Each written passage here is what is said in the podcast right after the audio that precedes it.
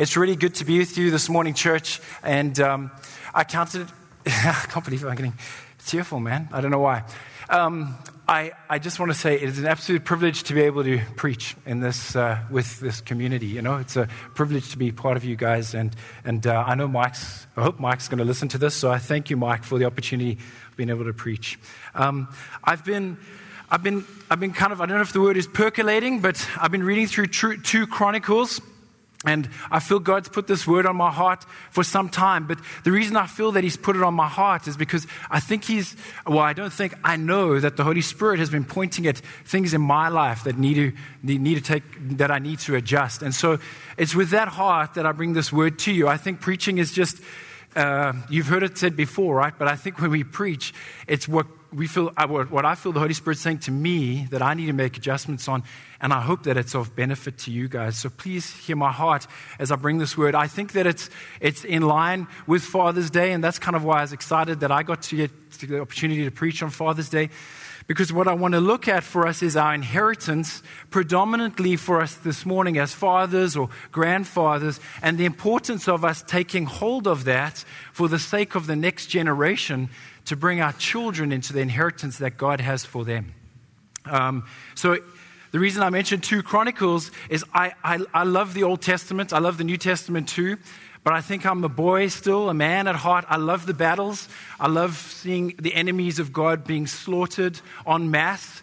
And um, the difficulty with 2 Chronicles, though, is it's a bit of a seesaw. You see good king, bad king, bad king, bad king, good king, bad king, bad king, bad king. And I felt a couple of years back, I think when Marie and I were still leading 180, like I, I remember as a child thinking, what a load of palookas. They come through they come through the promised land. They walk through on dry ground. They see the Red Sea parted.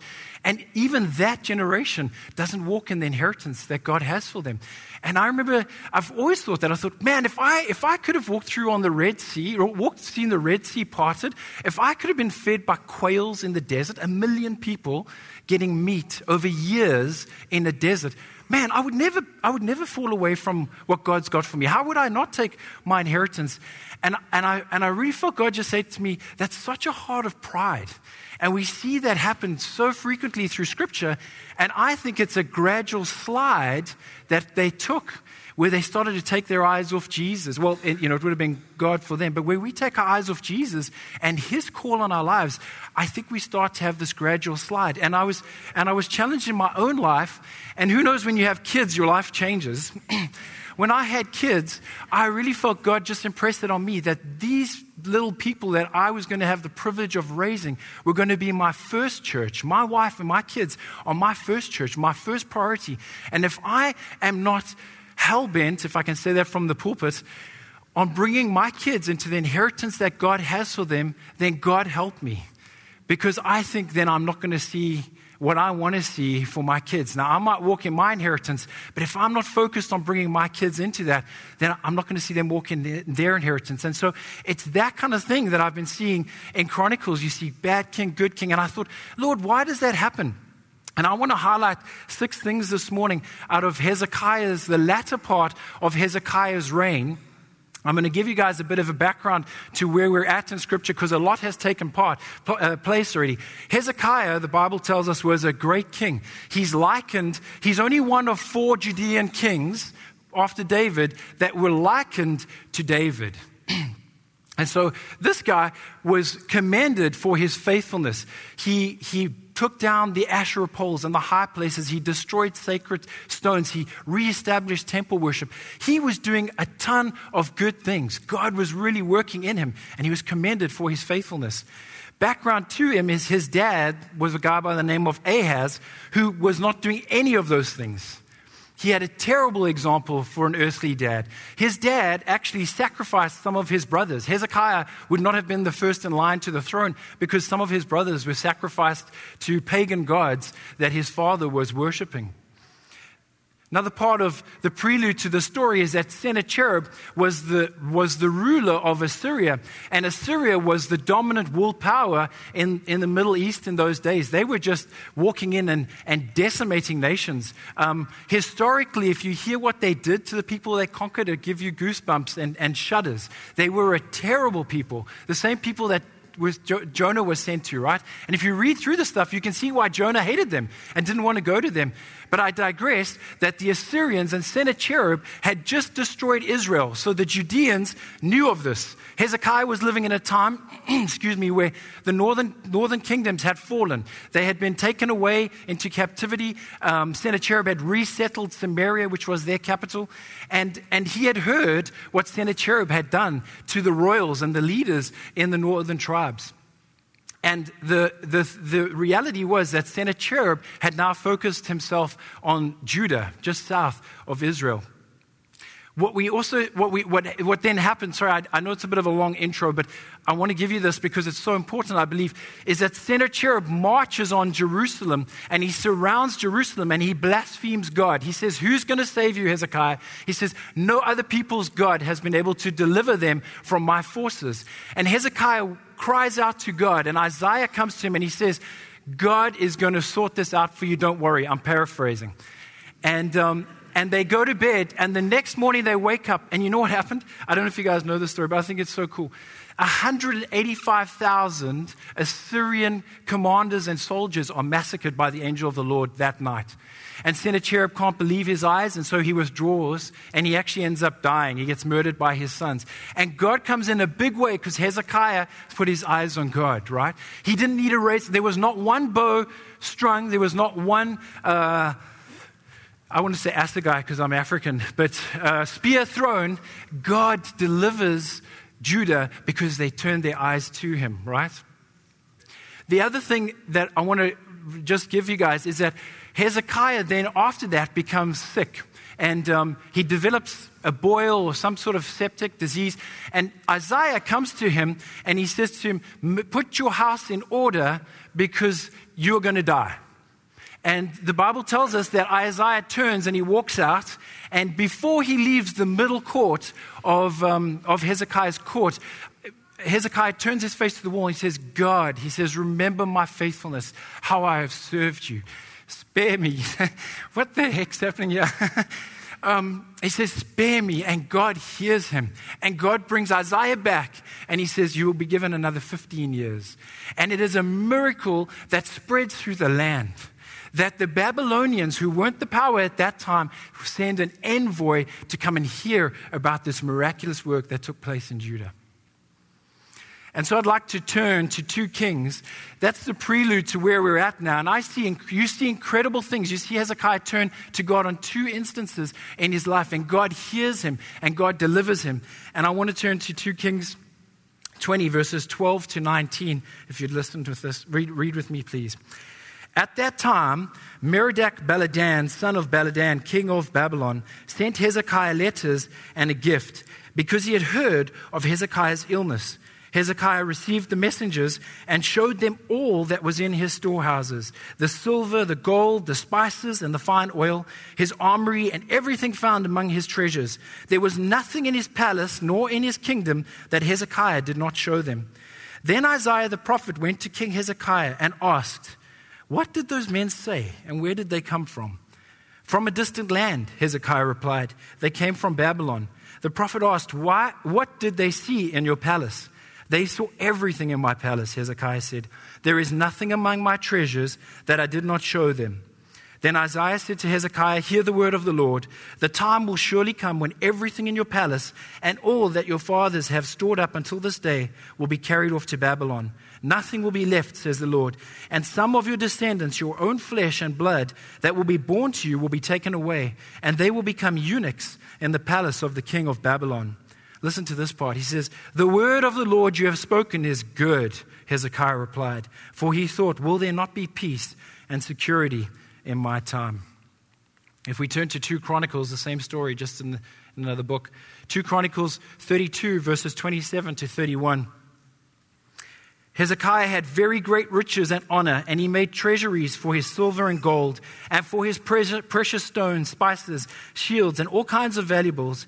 He also made building to store, buildings to store the harvest of grain, new wine, and oil. And he made stalls for various kinds of cattle, and pens for the flocks. He built villages and acquired great numbers of flocks and herds, for God had given him very great riches. It was Hezekiah who blocked the upper outlet of the Gihon spring and channeled the water down to the west side of the city of David. He succeeded in everything he undertook. But when the envoys were sent by the rulers of Babylon to ask him about the miraculous sign that had occurred in the land, God left him to test him and to know everything that was in his heart. And so I'd like us to turn we see an incredible faithfulness, an incredible move on a king's life. He sees the move of God. And then the latter part of his reign, we see such a disappointment. When I read that, my heart sinks. I mean, I don't know about you guys, but if somebody had to say that, say that to me, I'd be so disappointed. If someone said to me, you know what, your inheritance is going to be plundered by an enemy, your children are going to be taken off into captivity, your sons are going to become eunuchs, it breaks my heart to hear that. And I think that in reading that, I, I, I see six things just jump out at me from Scripture that I think were issues that had Hezekiah dealt with, God would have would have uh, staved that, or he would have seen his inheritance passed on to the next generation. And so, the title of my preach this morning is Heart Revealed and Heritage Lost. The first thing I believe we see here is pride we see, we see an envoy come from a foreign nation, and Hezekiah welcomes them in. And what does he do? He takes them throughout his kingdom, showing them everything, showing them his gold, his silver, his stores, his storehouses. He shows them his riches. And, and, if, you, and if you look in 2 Chronicles, they, they say that the Babylonian envoy actually came. I just want to make sure I'm not getting ahead of myself, sorry. The Babylonian envoy actually came to find out about this miracle that had taken place. And, and I see, when I read that scripture, I don't think Hezekiah points back to God on one instance. I think he shows them what he's accumulated, his strength. And I believe that he was trusting in his own arm despite the fact that he'd seen a foreign army destroyed at the hand of God. He quickly forgets that and starts to trust in his own arm. They say that what the Babylonians, because they weren't the dominant force yet, they were trying to form an alliance with the Judeans to fight Assyria. And so so Hezekiah was actually making some political moves to get more support, align himself with Babylon, trusting a foreign a foreign force, which they were never called to do when God put, took them into the promised land. They were called never to become unequally yoked with, with, with pagans. And this is what he started to do, right?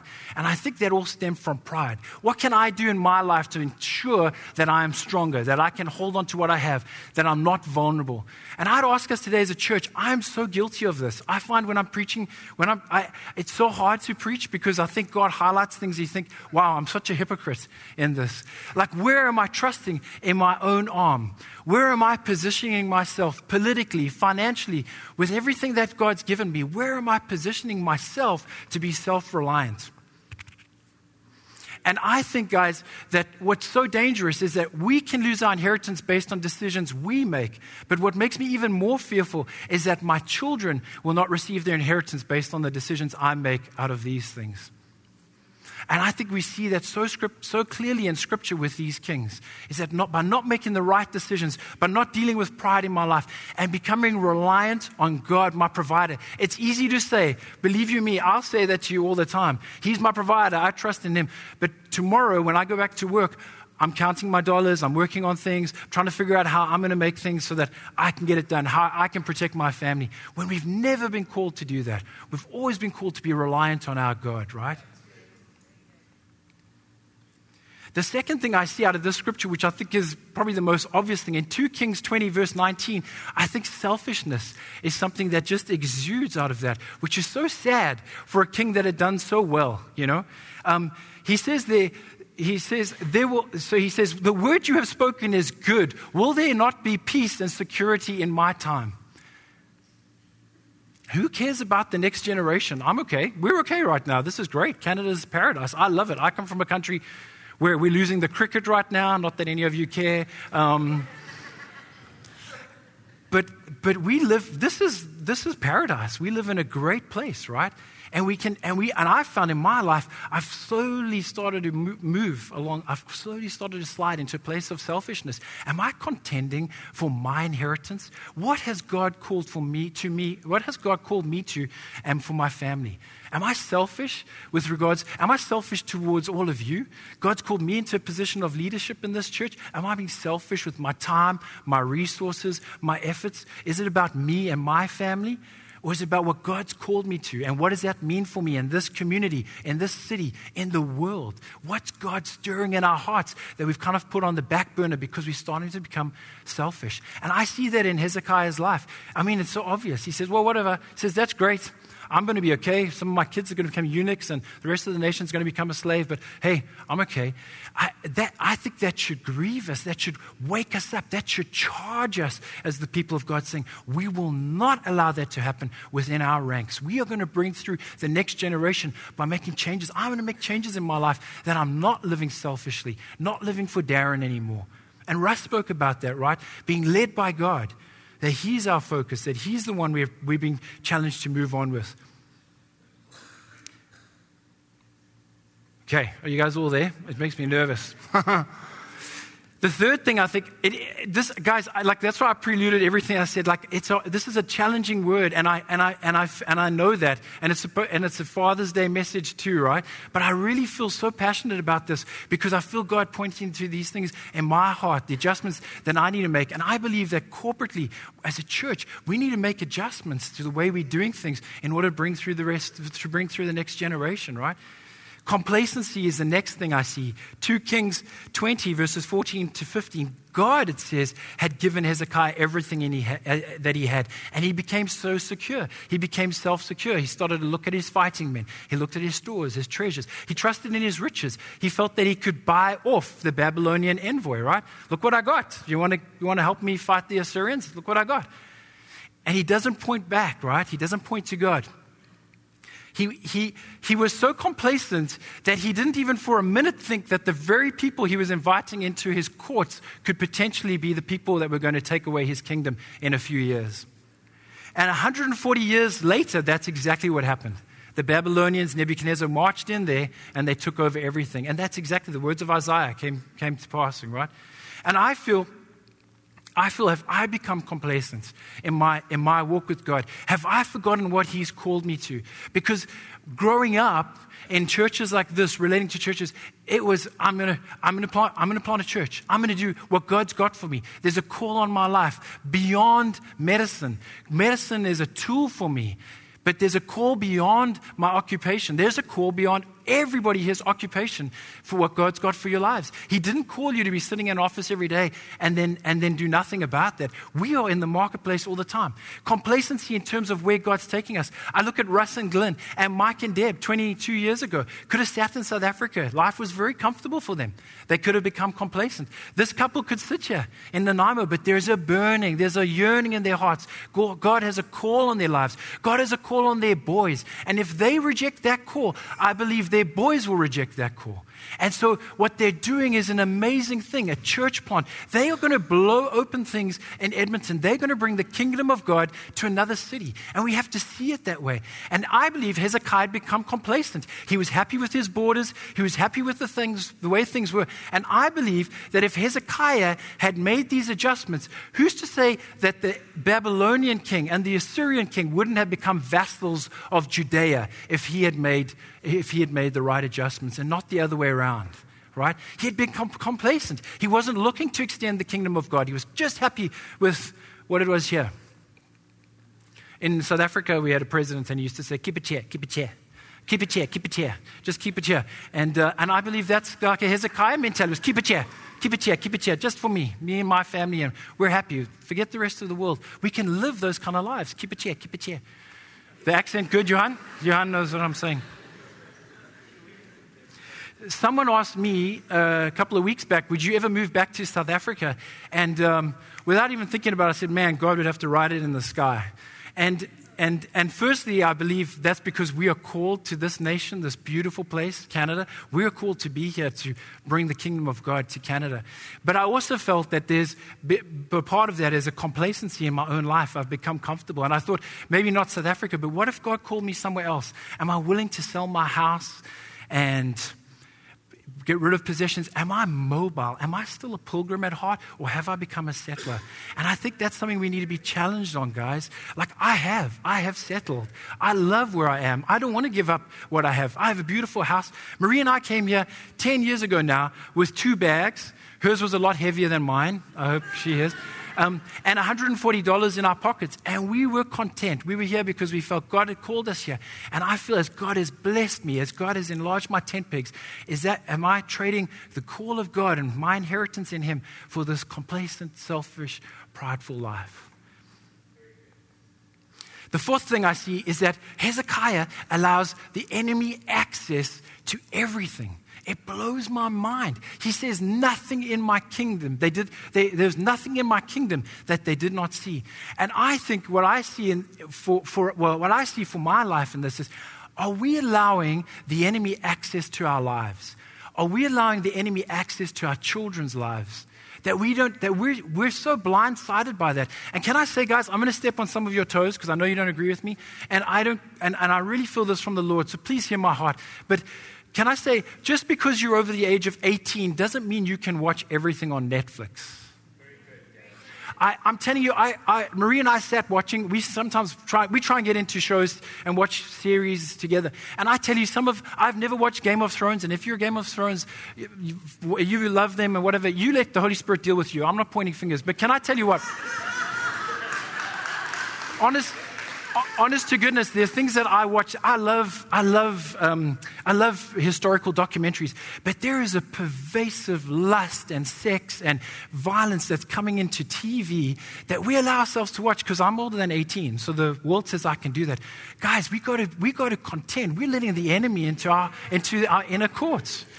And can I say for our kids, I, yo, for our kids, I, I am, I, I, tell you, I have, I have become so lukewarm in what I let my kids watch. Do we watch what our kids watch before they watch it? Do we, there are Christian resources. Um, who's Josh? Uh, I'm trying to think.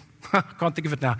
But um, there are Christian resources out there where you can go just as easily on Google and say, Google this Christian perspective. Get a perspective on movies that your kids are watching from Christians before you let your kids watch movies. Because I tell you, the devil comes as an angel of light. There are cartoons that my girls love to try and watch about magic and that kind of thing. And I tell you, those things might be subtle. You might think I'm a fool for saying this. But those are, those are, those are subtle ways that the enemy comes in, creates doubt, and establishes fear in their hearts and get strongholds in them. And I think we need to contend for our kids on, those be, on that.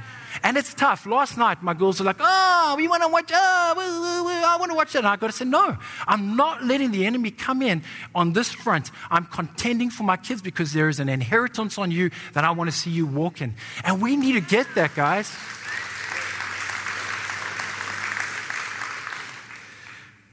Social media. I mean, guys, the list goes on, and it's not a pointing fingers because you know what? I was going to say, when Marie and I watch things, honestly, I can feel the Holy Spirit unsettling my spirit when I'm watching things that's not good for me.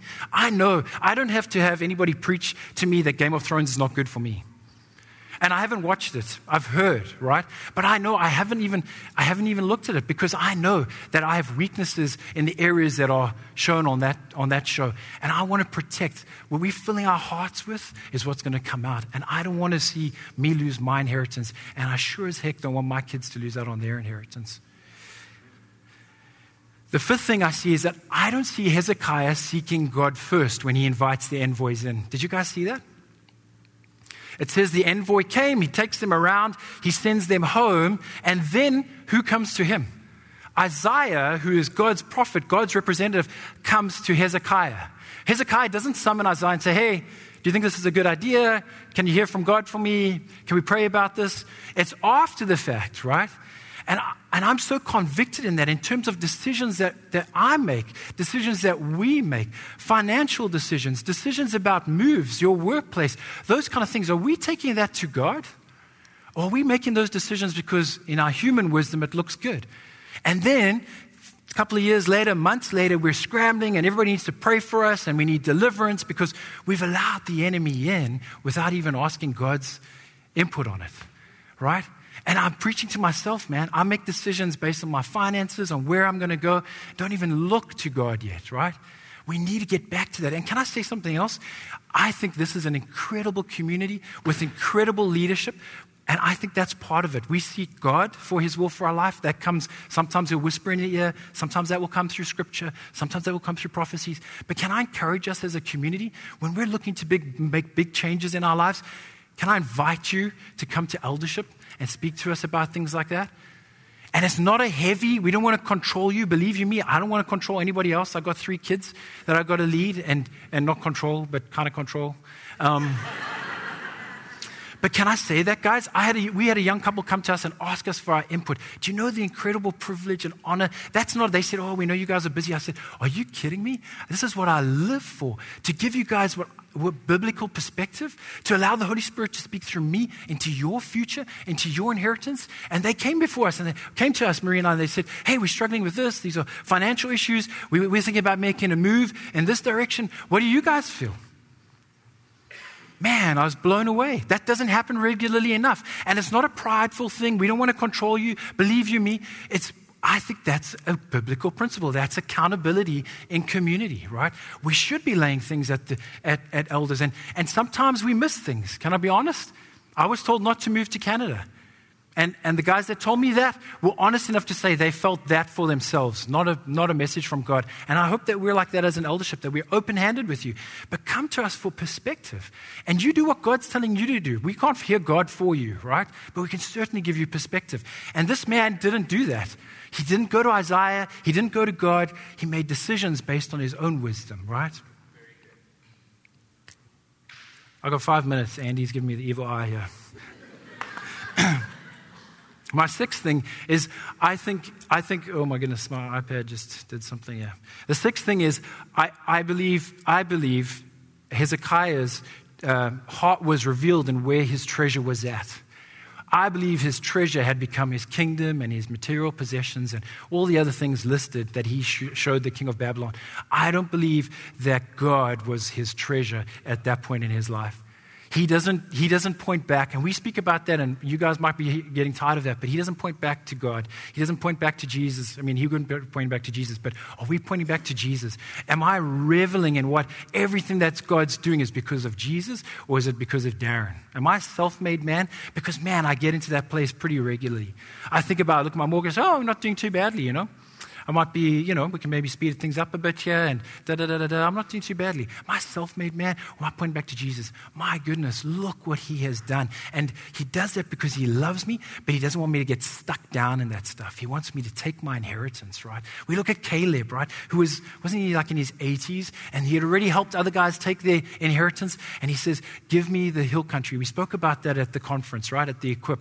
Give me the hill country. I want my hill country. I'm not settling for another 30 years years of the mediocre, mundane. What's God got for me? Is my hill country Haiti? Is my hill country the Crisis Pregnancy Center? Is my hill country NCS? Where is God calling us as a community to usher in the kingdom, to take your inheritance? Because I tell you what, our inheritance, I felt that while Russ was talking, our inheritance doesn't look like what we think our inheritance looks like. I, I'm, i know that for a fact because I've seen things change in my life very dramatically in the past few years. And my inheritance doesn't look like what I thought my inheritance looked like. But I can tell you one thing that the inheritance that He has for me is where I will be living my life in fullness. And I'm afraid of that because that's uncomfortable.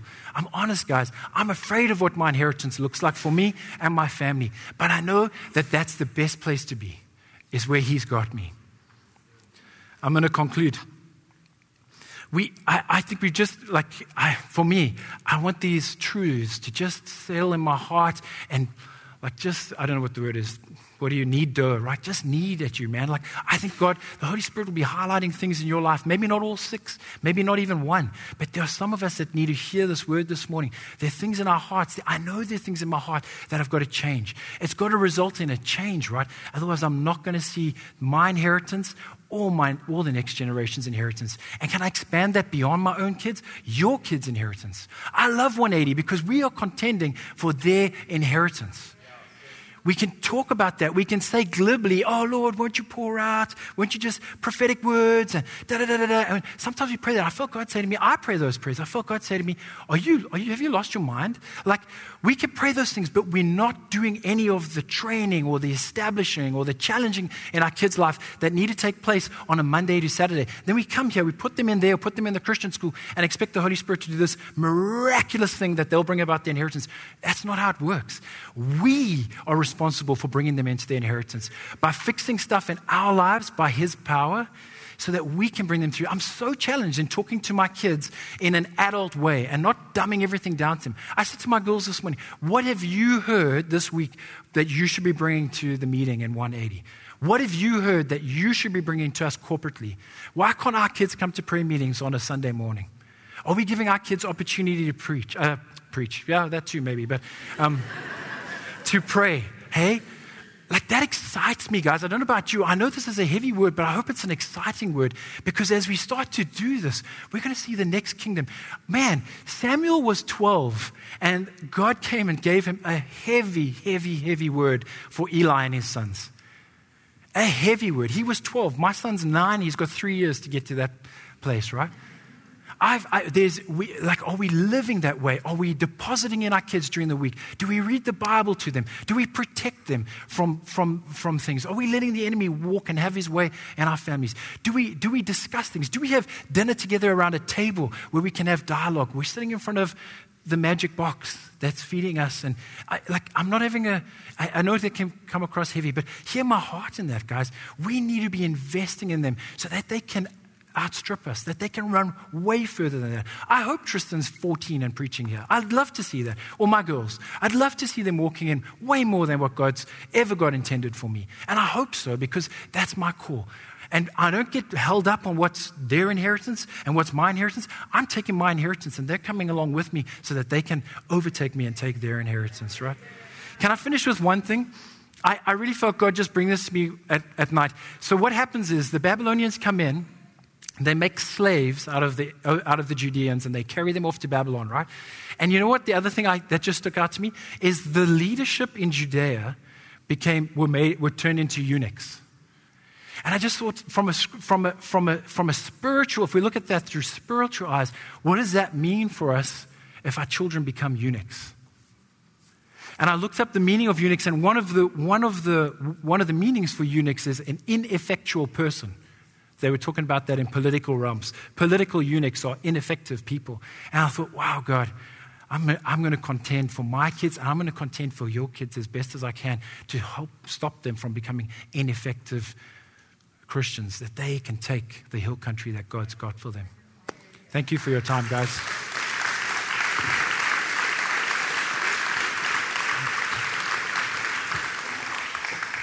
Thanks, Darren. Good job, man just he was preaching there. It's such a such a bold message, such a like he says, a hard hitting message where you know we're men, we're leading. This applies not just to the men, but I mean particularly the men. This message, but we're all called to lead. We're all called to pour out.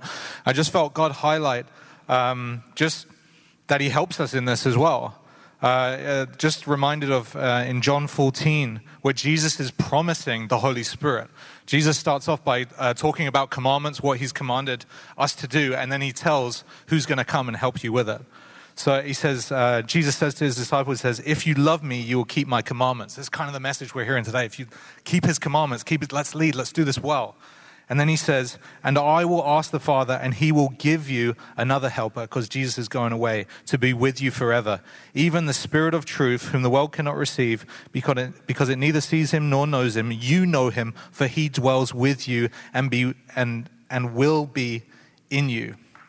And just to encourage you this morning, that's an amazing message from Darren. But if you're a father here this morning, I know it's a privilege, like Darren says, to walk this out with guys. We don't always do this well. And if you're at a space right now, we're just going to hear some amazing testimonies. So it's going to be a really uplifting morning. But if you're at a place where you're feeling like you're not doing this well, come speak to us, come chat to us. And we're going to point you to the Holy Spirit. We're going to point you to the helper that Jesus has given us um, to help us with all of this, okay? So be encouraged. Lord God, let's just, let's just pray as we uh, close out the message. Lord God, we thank you for your commands. Lord, we thank you that we do love you, Lord God, and our heart is that we want to follow your commands, Lord God. We want to lead well. We want to lift up the ne- next generation, Lord God. But we declare that that if we we know that if we follow you you're going to be you're going to bless us in that lord god. But we know that we need help lord jesus. So we just ask for every man here for every parent here for every person who's leading in some way lord god that you would just descend your holy spirit onto us lord god that it's not by our might it's by your might and you have sent us a helper.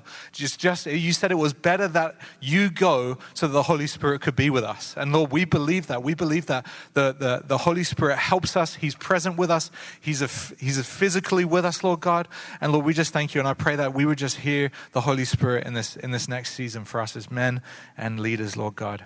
Amen. Thanks, Darren. Good job, man. Seriously.